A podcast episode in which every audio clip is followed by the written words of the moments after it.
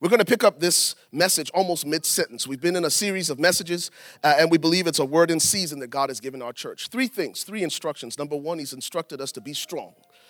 Uh, number two, He's commanded us to stabilize. Stabilize. That means minimize or eliminate the chaos in your life. And number three, He's inviting us to stretch. He's inviting us to stretch.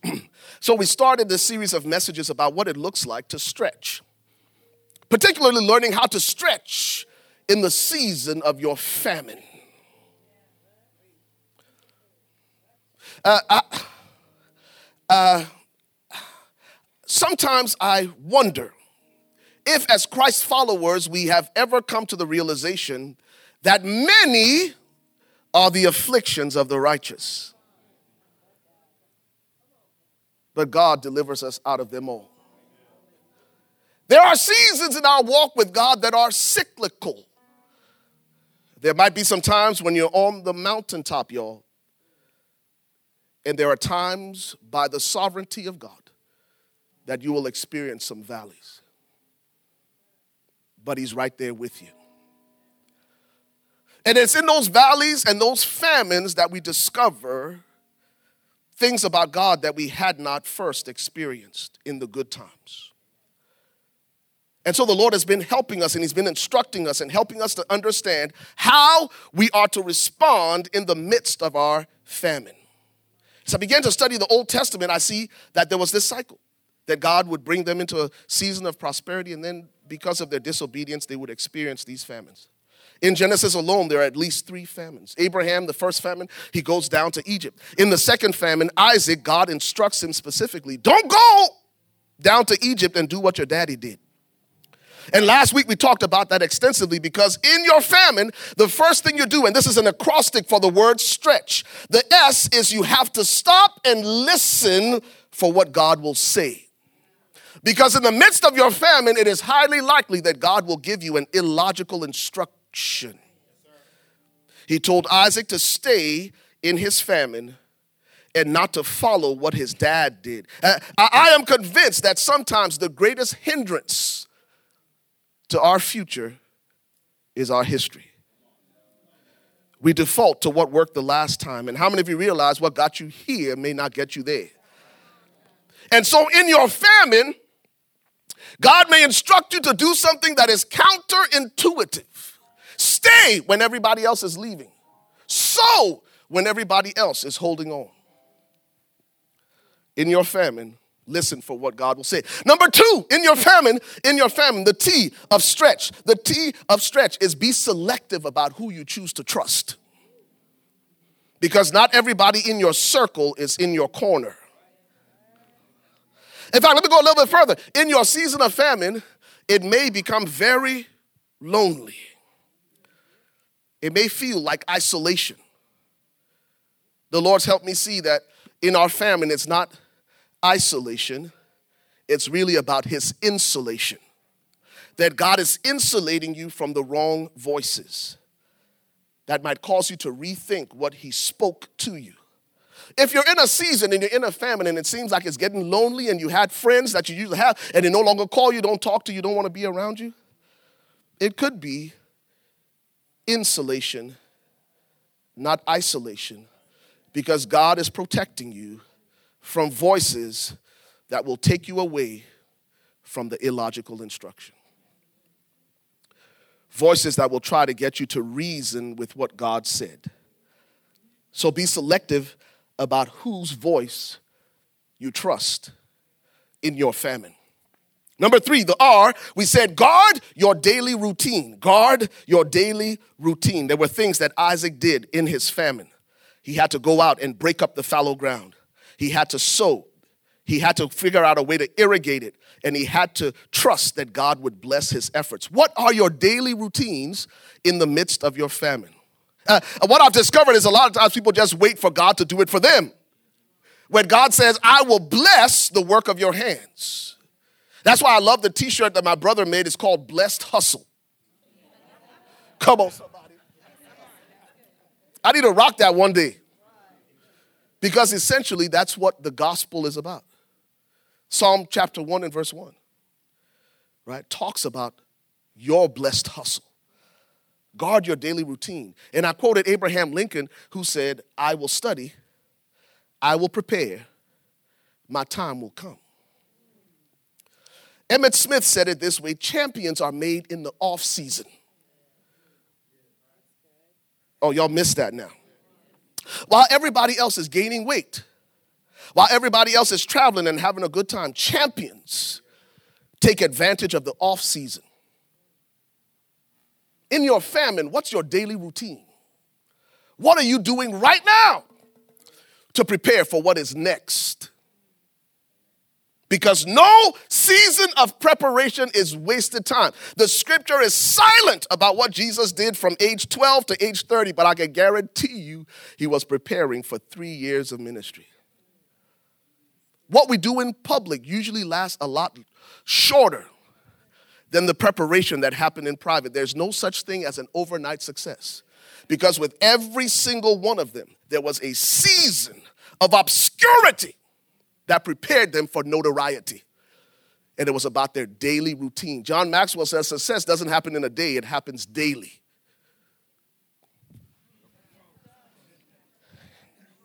Most of us in our family, we do nothing except cry out to God.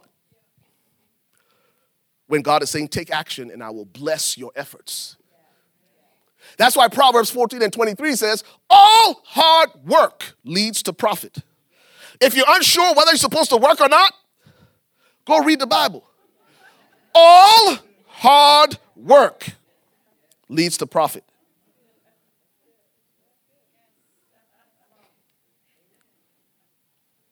Mm. Let me stay off of that because that, that was last week. Uh, let me talk to you about what I think we're supposed to talk about this week. Y'all ready? Uh, here we go. In your famine, you're not only supposed to listen to what God will say, and obey the illogical instruction, the things that are counterintuitive to your history and your experience, not only are you supposed to be selective about whose voice you trust, not only are you supposed to guard your daily routine, but here's the E of stretch. Y'all ready with this? In your season of famine, you must manage your expectations.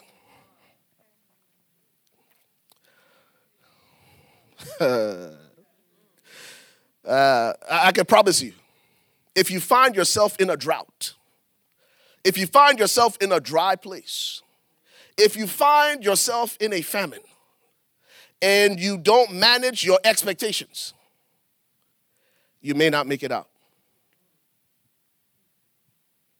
Huh? I'll say that again. Uh, let me let me let me let me break it down for you.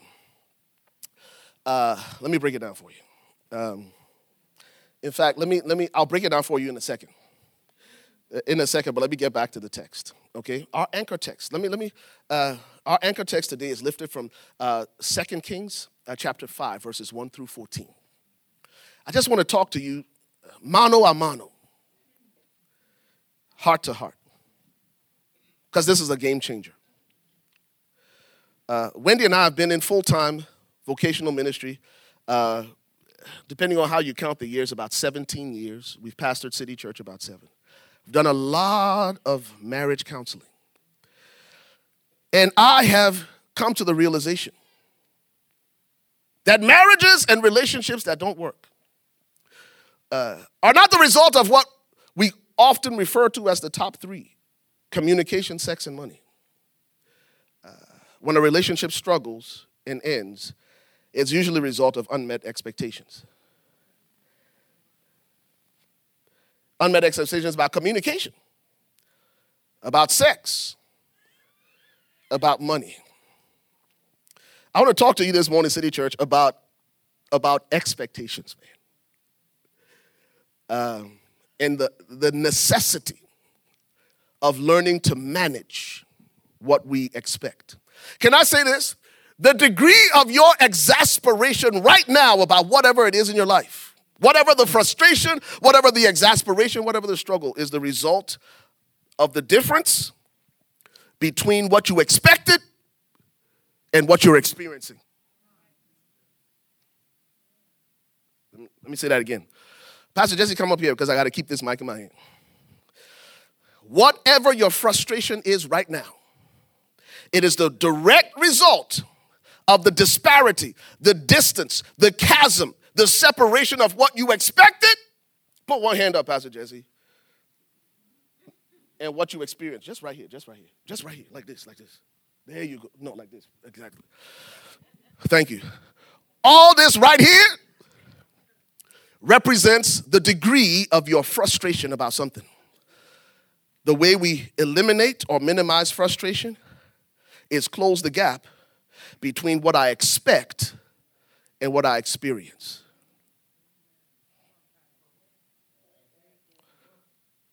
Hmm? I'm going somewhere with this now. What I expected and what I experienced. When they are two different things, I end up exasperated and frustrated. And that will happen in your famine. And if you don't learn to manage this right here and figure out a way to close the gap between your expectation and your experience,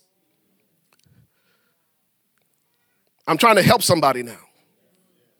And I'm helping me. So let's go to the text now. So y'all don't think that everybody show your love for Pastor Jesse. Hey man, wait, wait, wait hold on, hold on. While you're up there like that, just hit that robot real quick, man. Oh, come on, you got it.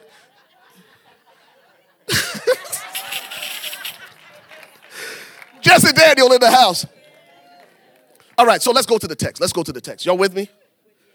Okay, so Second Kings chapter 5. We're reading from the New Living Translation of the text.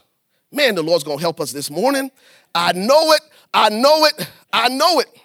Uh, before we do that, let's quickly look at what expectation is.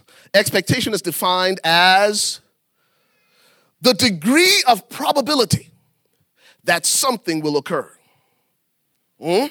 So that's our working definition of what expectation is the degree of probability that something will occur.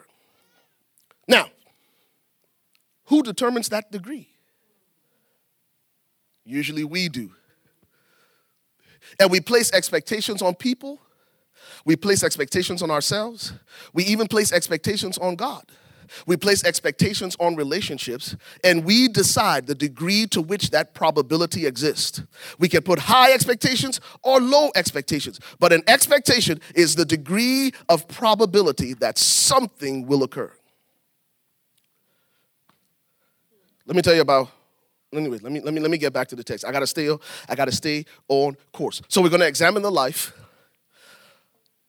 of an Old Testament character. I don't know, man. I'm just uh, I, I, I, something's happening to me, man. I don't know if it's excitement or what, man, but I'm bouncing off the walls. I'm bouncing my head. I can't even focus. But it's good though, because I want to get to this message. So here we go. Second Kings chapter 5. Second Kings chapter 5. Y'all stay with me. Uh, uh, as we examine the text, what we're going to discover is an unhealthy response to unmet expectations. Okay? An unhealthy response. Because if it's true, uh, that there are going to be times that our expectations will go unmet.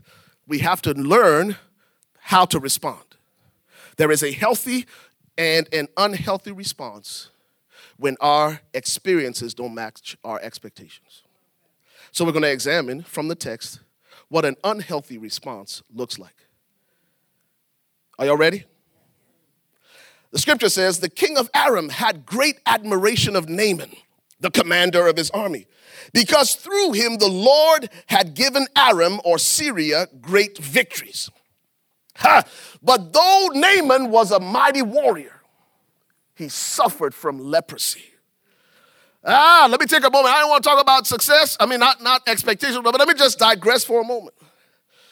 Uh, it is possible to be a public success ah, and a private failure. It is possible to be covered with honor and armor publicly, but be dying from leprosy privately.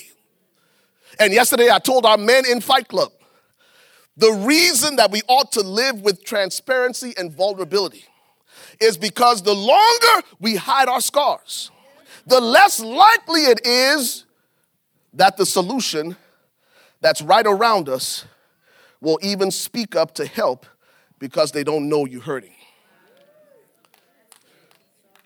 Here is Naaman on public display, chairman of the Joint Chiefs of Staff of Aram. Externally, he's a commander and a mighty man of war. Victory after victory, God has wrought by his hands, but on the inside, under all the armor, in spite of all the honor, he's wasting away. And nobody knows it but him. I'm talking to somebody this morning.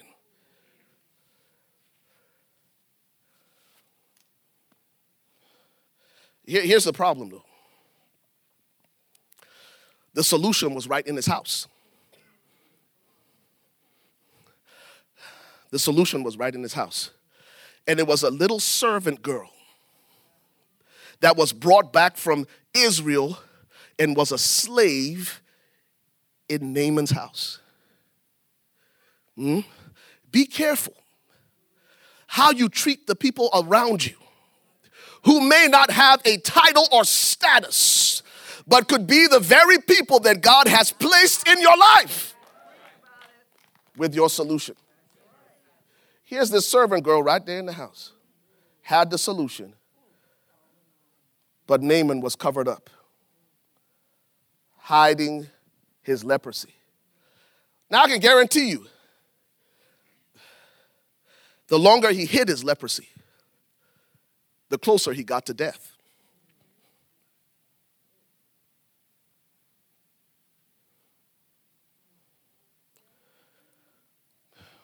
It is at the point of exposure that the healing begins.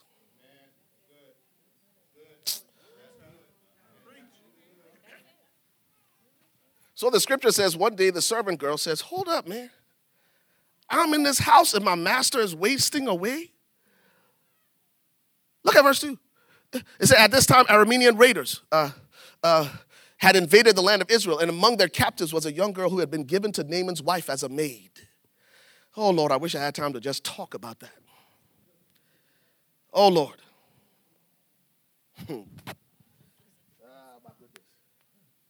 uh, anyway, verse 3 One day the girl said to her mistress, I wish my master would go see the prophet in Samaria and he would heal him of his leprosy.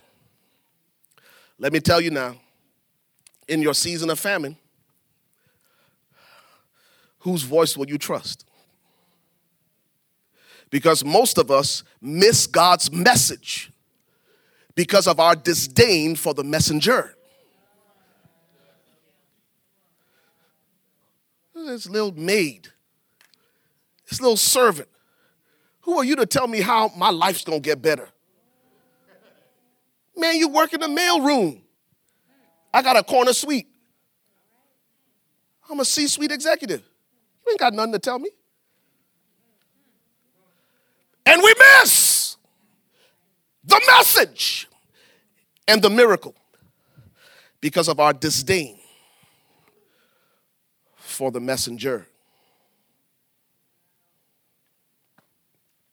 Okay.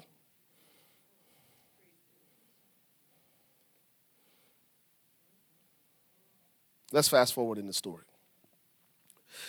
I don't have time to do this thing verse by verse. I wanted to. But let's fast forward the story. Let's go to verse, where are we? We're on four. Let's go to uh, Let's go to verse 8.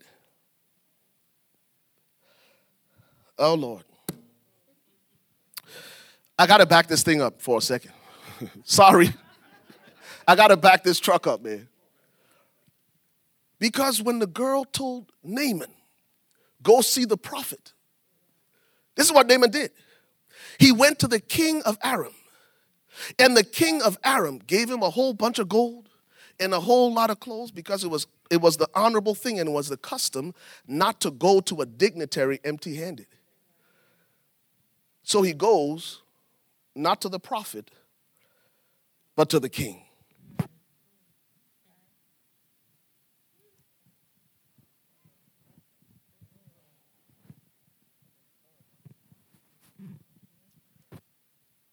Oh Lord, I wish I had time. I don't. I'm not.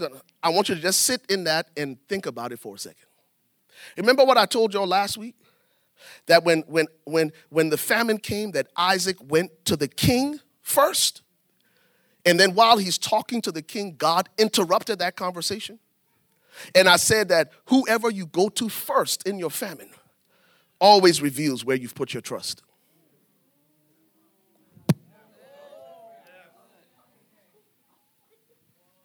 If in your famine the first person you call is Big Mama, because Big Mama always had that stash of cash somewhere in the mattress behind the cupboard, and we never learned to make God our. So he goes to the king. He said, the king said, Man, I can't help you.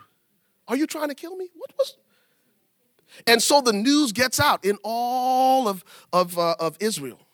And Elisha hears about it in a roundabout way. Did that little girl tell him to go see the king or go see Elisha?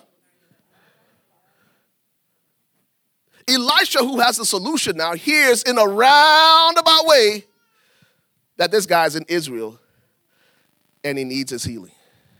Look at verse 8.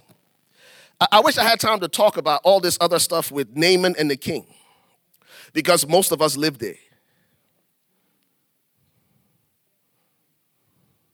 That's where most of us live. And we never make it to the prophet's house. We become content in the presence of the king. King can't help you. King can't help you. And most of us die with leprosy because of our lack of humility. Partial obedience in your famine is disobedience.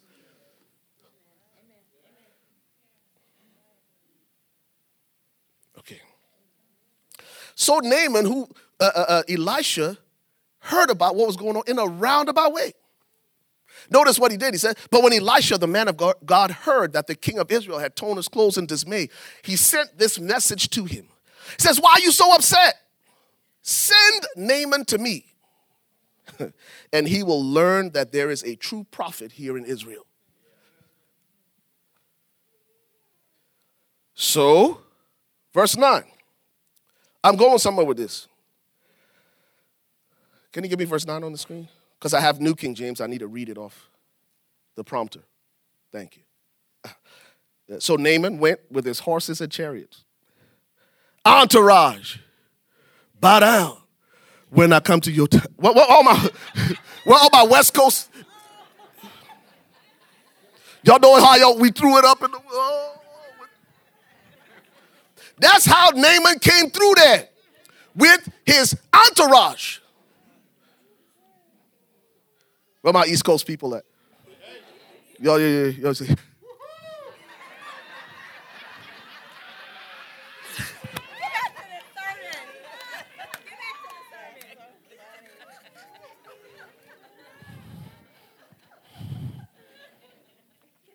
Where all my Atlanta people at? Y'all remember this? What am I doing this morning, y'all? Okay. so he shows up with the entourage, man, coming through there in his chariot, sitting on four foes. Because that's how we roll up, though, because we're important. Whole time, you dying. So Naaman went with his horses and his chariots and waited at the door of Elisha's house. I'm getting somewhere with this expectations thing, and I'm, going to get there in a second. What, what, what verse are we on? Verse 10. Y'all check this out now. Elijah about to flip the script. He about to flip the script. Check this out. But Elisha sent a messenger. Sent a messenger out to meet him with this message. Go and wash yourself seven times in the Jordan River. Then your skin will be restored and you will be healed of your leprosy. Elijah done messed, done messed this whole thing up. Because Elisha the prophet didn't come out to Naaman the great commander. Is about to expose now some, some expectations. Hmm? Remember, we say this here at City Church all the time. Your environment will determine what you're exposed to. What you're exposed to will determine your experiences, and your experiences will determine your expectation. So, Naaman, because of his environment, has a certain expectation. Hmm? His environment says, I am a great commander, and everybody bows at my beck and call. So, when I show up to see this prophet, that's how he's going to respond. And how many of you realize that in life you may be a man with authority, but there will be environments that God puts you in where you become a man under authority? I'm talking to somebody. Just because you got authority where you got authority, it might be in your house, it might be on your job. It is possible that God will put you in places where you must come under authority. Where everything that used to work for you in Aram has no bearing in Israel.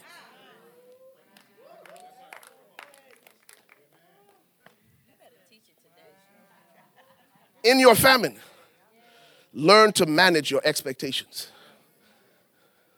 He's about to lose his life. And someone says, This is what you need to do to be made whole.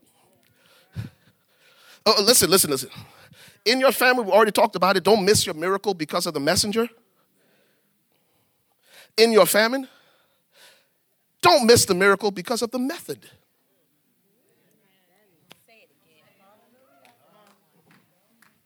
I'm, I'm, I'm helping you now because notice what Naaman says. After the messenger, he came there to be healed. He didn't come there for pomp and circumstance. You got to ask yourself in your famine, why am I here? What is this about? Instead of making it about peripheral things. You ain't there for them to throw you a parade. Y'all know I'm back in the marketplace. I'm bivocational now. So I show up. After the first week, the, the thought that was going through my mind was, do these people know who I am? I got a CEO in my congregation sitting back there. I got VPs in my congregation sitting over here. Do y'all know who Y'all better be out here putting out rose petals when I walk in this building. I'm Pastor Ray.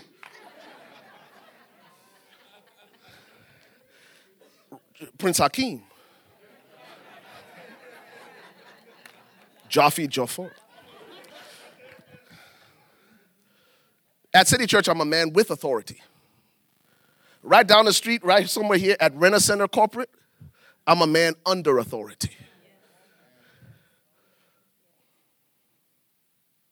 Expectations change. And most of us miss it because of unrealistic expectations that we place on others to respond to us in a certain way. So here's the deal. I promise you, I'm about to wrap this thing up, man. I promise you. Uh, what verse are we on? Verse 11. Notice, I'm talking about an unhealthy response to unmet expectations. Listen to what the scripture says. But Naaman became angry. Let's stop right there for a second. Didn't this guy just tell you what you needed to do to be healed? Now you're getting mad at the person that's trying to help you because you didn't like how they said it or didn't like the way they told you to do it? And the very people that God has put in your life to help you now become the enemy because of your expectations. Now, listen to what happened.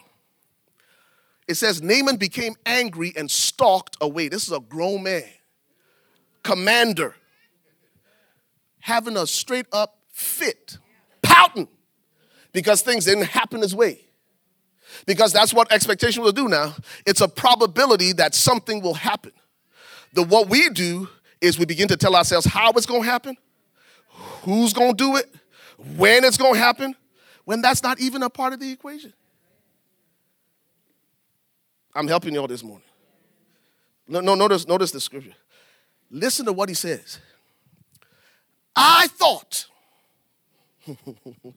Let's stop right there. If you go make it through your famine, you will have to rewrite your inner script. You will have to rewrite the stories that you have told yourself. Because at no point, whether it was the slave girl in his house, whether it was the king of Israel, at no point did anyone tell Naaman, this is how this thing is going to happen. He made all of this up. And based on his assumptions, he had unrealistic expectations. Let me tell you where unrealistic expectations start. They start with assumptions. Well, I thought. Well, this is what I thought. Where'd you get that from? Didn't nobody tell you that? But really, I really believe if, if he was a Christian and I was a Christian, then we would live happily ever after. Who told you that? Because let me tell you something. You can marry somebody who loves Jesus, and you can love Jesus. But after the first two or three nights, when you realize that he likes to stay up late, and you like to go to bed early. I'm just talking like little things. That he puts the toilet paper on over and you put it on under. When you realize that he squeezes the toothpaste anywhere on the tube. Come on, somebody. And you squeeze from the bottom. That both of us love Jesus thing gets old quick. No, I promise you.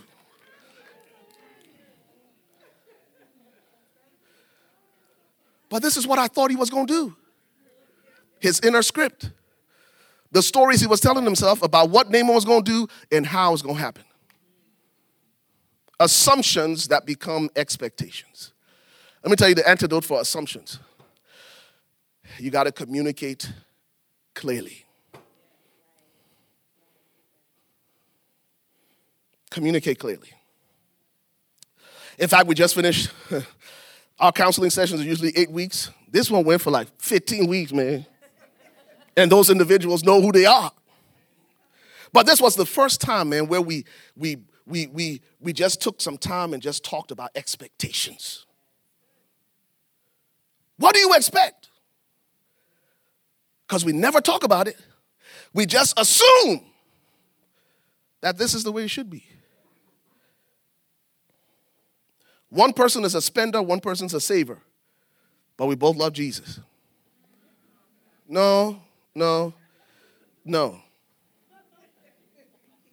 Y'all, y'all hear what I'm talking about? Listen to what he said. Uh, uh so, so uh, uh, uh, assumptions that become expectations. He made all of this up in his own head. So he became angry. He thought he would certainly come out to meet me. Where did that come from? It came from his history. But this is the way that people always treat me. Nobody sends a messenger to Naaman. He need to come out and talk to me while you're rotting away with your leprosy, though. Uh, assumptions that become expectations. Notice the next thing. First, he says, I thought. The next thing he says, I expected him. Now he's placing a demand. He didn't only think it, but now he's placing a demand for it to happen on his terms. And this is how, in my inner script, Elisha was going to come out to meet me. He was going to wave his hand, and the leprosy was going to go away. Listen to me. Naaman walks away from his healing because of his disdain for the method. Meanwhile, he dying though. But he's so committed to his expectation that he walks away from his miracle because of his expectation. So let's put this on the board and I'll let y'all go. Uh, assumptions become expectations. Expectations become what? Entitlements. I deserve this. It's shifted now, where you're not just thinking about it. This is what I deserve. You need to get out that room and come out and meet me and wave. And if you don't do it, I'm gonna leave. And take my leprosy with me. Right, thank you, baby. Okay? In your famine, what are you saying you deserve?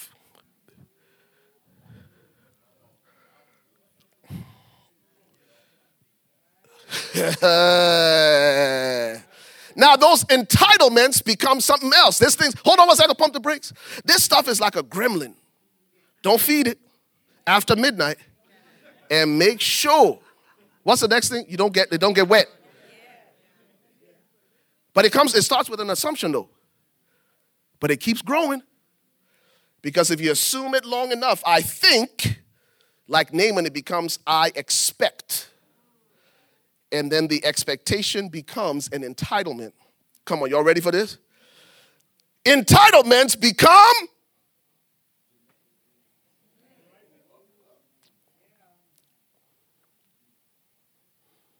Okay. And demands unfulfilled lead to frustration and exasperation.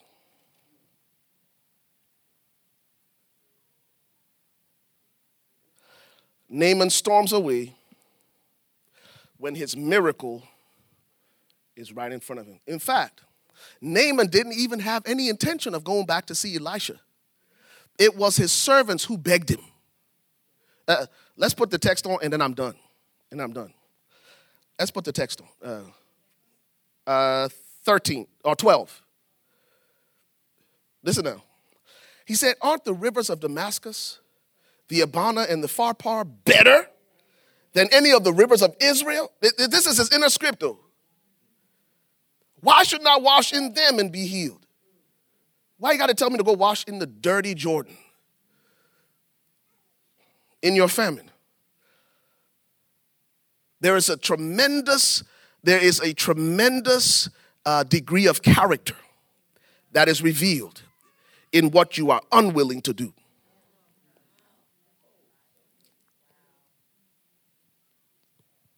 Okay. Your character is not only revealed in what you choose to do, your character is also revealed in what you are unwilling to do on the way to your miracle. Listen, so Naaman turned and went away in a rage. He wasn't just mad, in a rage. Listen, listen, he turned away from his miracle he turned away from his answer because he wasn't willing to manage his expectations. Verse 13 But his officers tried to reason with him and said, Sir, listen to this. If the prophet had told you to do something difficult, wouldn't you have done it? Uh, so you should certainly obey him when he says simply, Go wash and be cured. Here's the third thing your miracle is in the mundane. Your miracle is in the mundane. So finally, in verse 14, he decides to go down to the Jordan River and dip himself seven times as the man of God had instructed. It boggles my mind why we don't obey God the first time. Can we, and you've heard me say this before, can we just be one lap Christians? I'm just gonna march around this, this desert one time, not 40 years.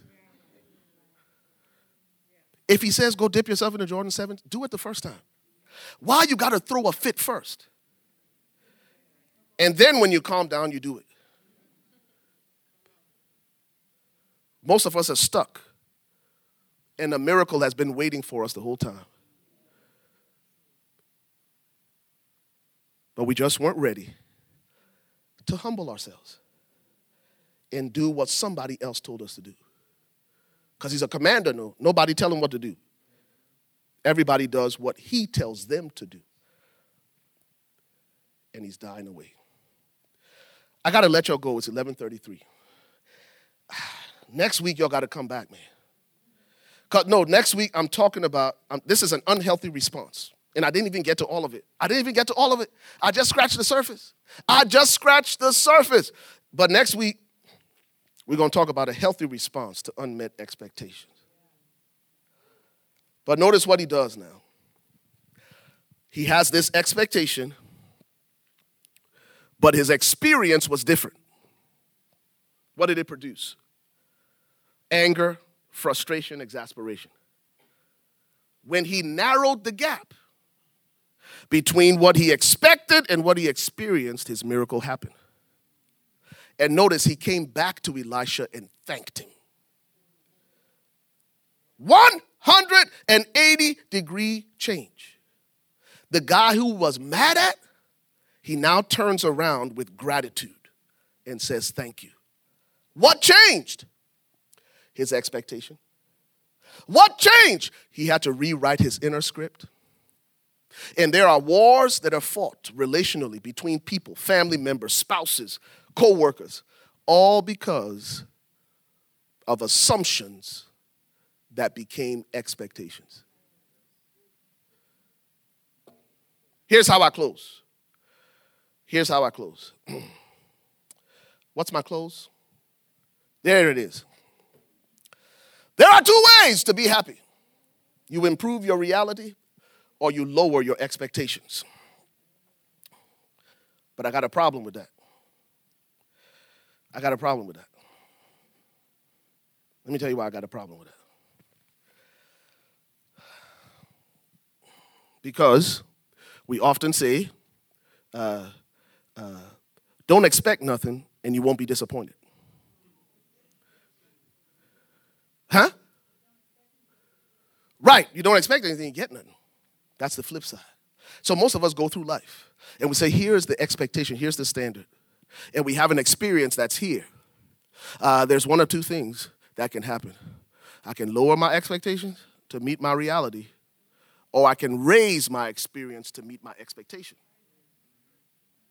The question then is what is the standard of your expectation? Because there are some expectations that are unrealistic what I have discovered is that any expectation that is rooted and grounded, established in the Word of God, is the standard. And anything that fall below, falls below that has to rise to that standard. I don't bring the standard, which is God's Word, down to meet my experiences, my behavior, my actions, my preferences. No, those must rise to the standard. And if we can keep the Word of God as the standard, not my preferences, not my inner script, if I can make the Word of God the, the standard, then I have something to aspire to. And the promise is that every single time God will back it up. In your famine, you got to manage your expectations. If you're in the habit of storming away like Naaman, because things are not going the way you planned it, the way you thought it should happen. People aren't responding to you the way you demand or the way you feel entitled to. Examine your expectations. Examine your expectations. Examine your expectations. And it will change the game for how you navigate your famine. Let's pray. Father, we come to you now in Jesus' name.